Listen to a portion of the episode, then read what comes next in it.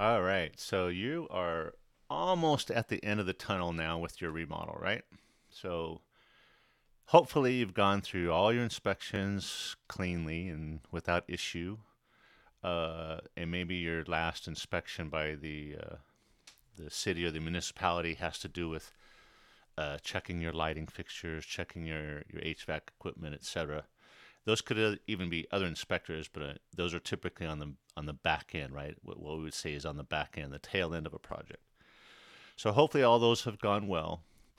And then there's that little pesky discussion about punch list items, right? Like, what are you going to do about this? What are you going to do about that? It's like, and uh, it's a very sticky issue because oftentimes, depending upon how great things were going right throughout the project, and like you all got along and everything was fine, and then at the tail end, I have seen this. I just saw this uh, a few weeks ago. I was in a, we look at a lot of new housing, right? So you'd see uh, at the tail end, of- you can just picture you know a hundred houses being built at the same time. And at the tail end, everything gets painted, and then sometimes you'll see a little post-it note here and there on a on a paint job for the painters to come back and fix. But this one house, the whole wall was just post-it notes. It was like, uh, you know, throughout the whole house. So it was crazy the amount of, and some of it obviously was justified, right? Some of it was like, oh, they definitely screwed up there. But other stuff was like, are you kidding me? You would need a magnifying glass to pick that up.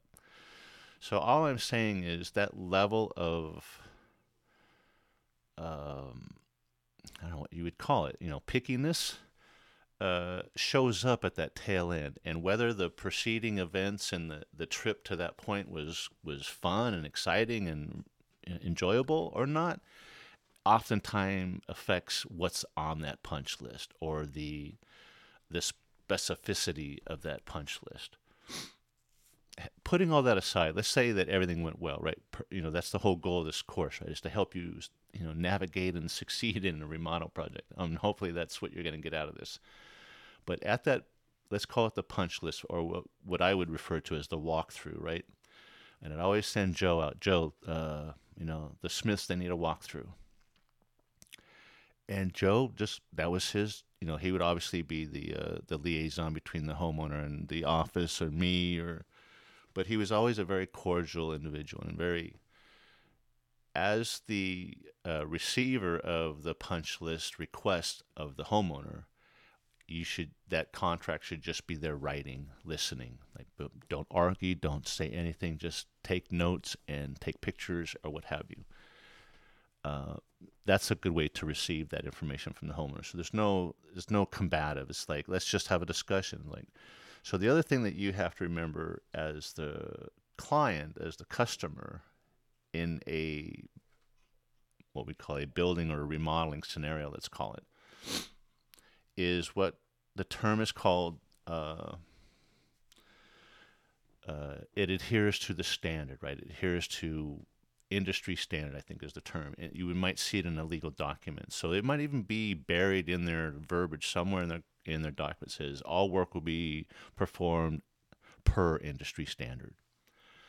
So then the argument becomes, I've seen this in a courtroom, it's like, well, what's industry standard? You know, is is a flat wall that's straight with no waves in it industry standard? Yeah.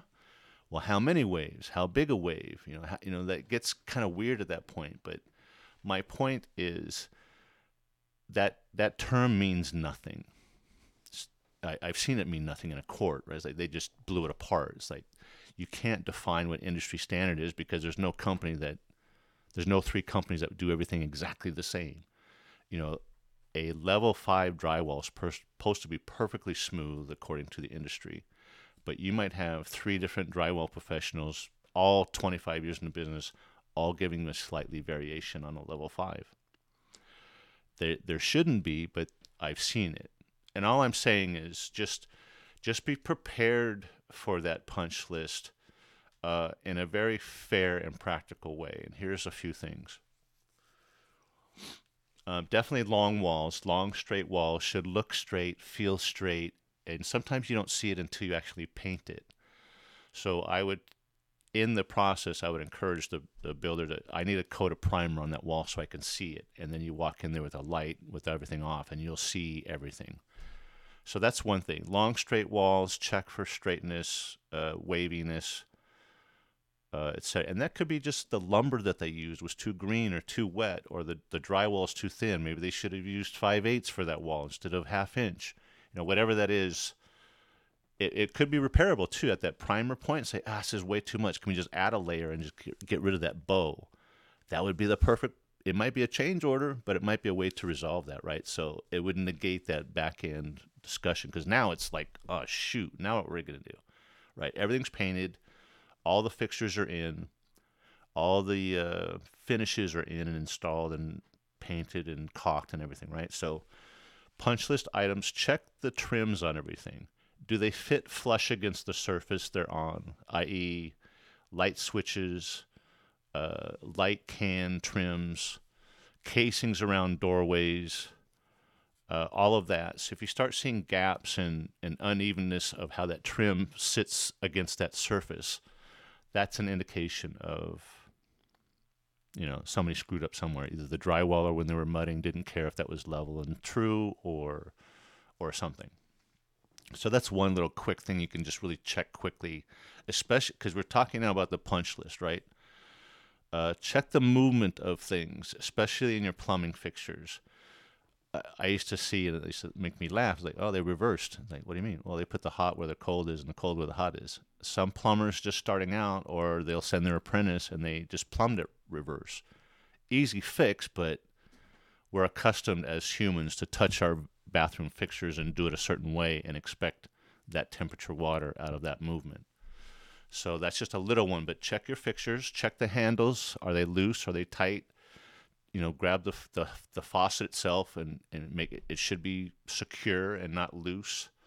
Check the trim around sinks. Did they caulk all the way around? Is it a neat caulk joint if there is one? Make sure there's no leakage there. Check backsplashes. Uh, is it a good caulk joint between the backsplash and the countertop, right in that joint right there? Um...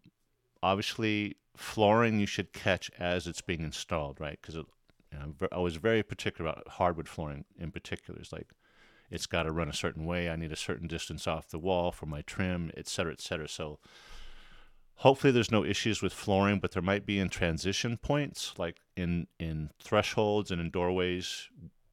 You should agree upon where that joint is, right, between dissimilar flooring materials. Uh, within the doorway itself, within that door jamb, because some people pick different points. Uh, I like it right under the door swing, so you'd never really see it when the door is closed. But some guys do it differently. um, so hopefully no issue with flooring. Appliances, big one. Uh, does everything work? Does the washing machine hookup work? You know, run a few cycles. Does the dishwasher work? No leaks. It's sturdy. It's, sh- it's not shaking. Um, does the H V A C system work properly? Are you getting temperature control that you wanted? Is the ventilation system working properly? Uh, do all the light fixtures work? Have you put a tester in every op- uh, outlet to make sure that all the electrical is working?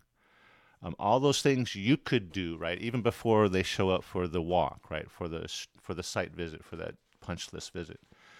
Hopefully, it's all very minimal stuff, and smart contractors have allotted for that. It's just plugged into their spreadsheet at the front end.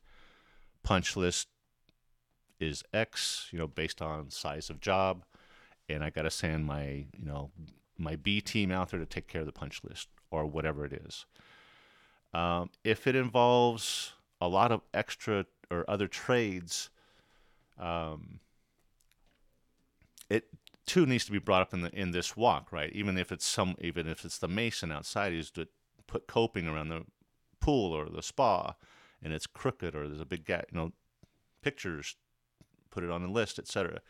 So there will be typically a fewer, you know, five to ten items, maybe more per trade, perhaps, at the end of a job walk, or what we would call a punch list walk. So now, what do you do?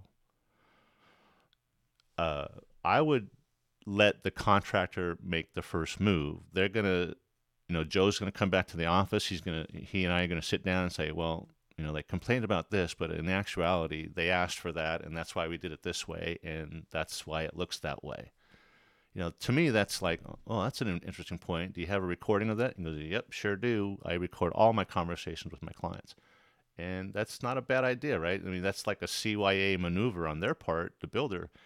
But it also points to, hey, don't you remember you asked us to do that? And that's why that, whatever, fixture's reversed, or or we did a top mount versus an under mount, whatever the conversation is. Uh, another good, you know, way to avoid long punch lists is to document all that along the way, right? Uh, with these conversations. But anyway, so Joe and I will have that conversation, and, and yep, we're responsible. Yep, yep, yep, yep. So then we have to schedule and get back in there, right? And now at that point, you might be all moved back in, and you got, you know, it's just before, you know, Thanksgiving or Christmas, and the family's on their way. They're going to the airport. You know, obviously we don't want to be there uh, to disrupt that. You know, I would much rather have a very uh, a direct conversation with the homeowner that, hey, w- you know, what's important to you, like right now? I'll send a guy right now, and he's going to get maybe five things done. Is any of that important, or can we wait and do all of it after Christmas? You know, good, smart contractors will have that discussion with their clients. Um, but talk about timing. Uh, hey, here's the punch list. Let's have some solution to the advancement of taking care of the punch list within five days. So it's going to identify what you're going to have, some probably back and forth. Be prepared for that, um, but hopefully you could have it right there too, with Joe right there in the hallway. Say, Joe, that that fixture is upside down. Uh, absolutely right. That would, you know, that's that's a gimme, right? That's just deserves to be on that list. Other things might take more discussion or more verification or more document searching, you know, video review, et cetera. So if you're bringing up those kind of bigger items, be prepared for longer delays. So pick your battles wisely, pick your timing wisely. Um, if you have legitimate things, they should be addressed right away, and that contractor should not skirt that issue. They should not run away from that issue, right? They should jump on it and, and hopefully have allowed for that and already has a team standing by with a truck with, you know, caulking, painting, whatever matches, you know, whatever that list is. He or she that runs a great remodeling company will have that team ready. So don't be afraid of the punch list items creation, that list, but also try not to go overboard, because it's not really benefiting you, and it's definitely not benefiting the remodeler, right? The, the contractor.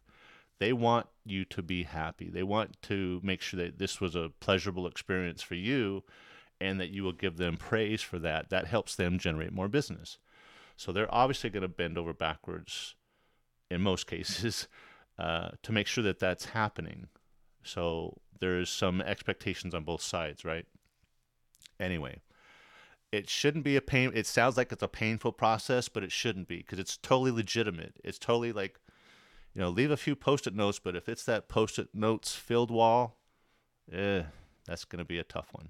Anyway, I hope that helps on the punch list items. So Uh, we'll see you on the next module. I think we're going to wrap it up on the next one, because I think you've kind of made it all the way through. So let's just close it up on the next one. So I'll see you there.